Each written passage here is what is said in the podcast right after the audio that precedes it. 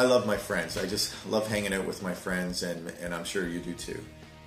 But sometimes our friends do things that kind of aggravate us or annoy us, and especially if they're Christians. And you know, I confess to be a follower of Jesus Christ, and I believe that Jesus Christ died for my sins, and I've asked him, invited him into my life, and I want him to be Lord of my life.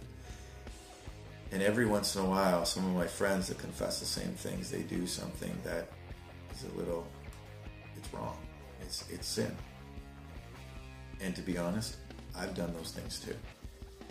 And there's this huge question out there, well, are they really saved and going to heaven if they're doing these sin things?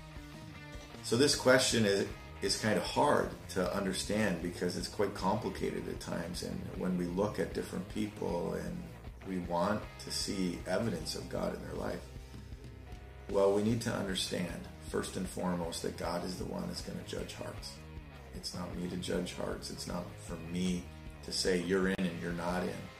It's about us learning to live in this process where we're being sanctified.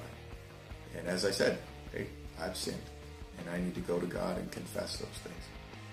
Now, what we need to do is be able to look at someone's life over the long haul. We need to look at their life and we say, you know what? They're confessing today, and tomorrow, and the next day, And there's real life change.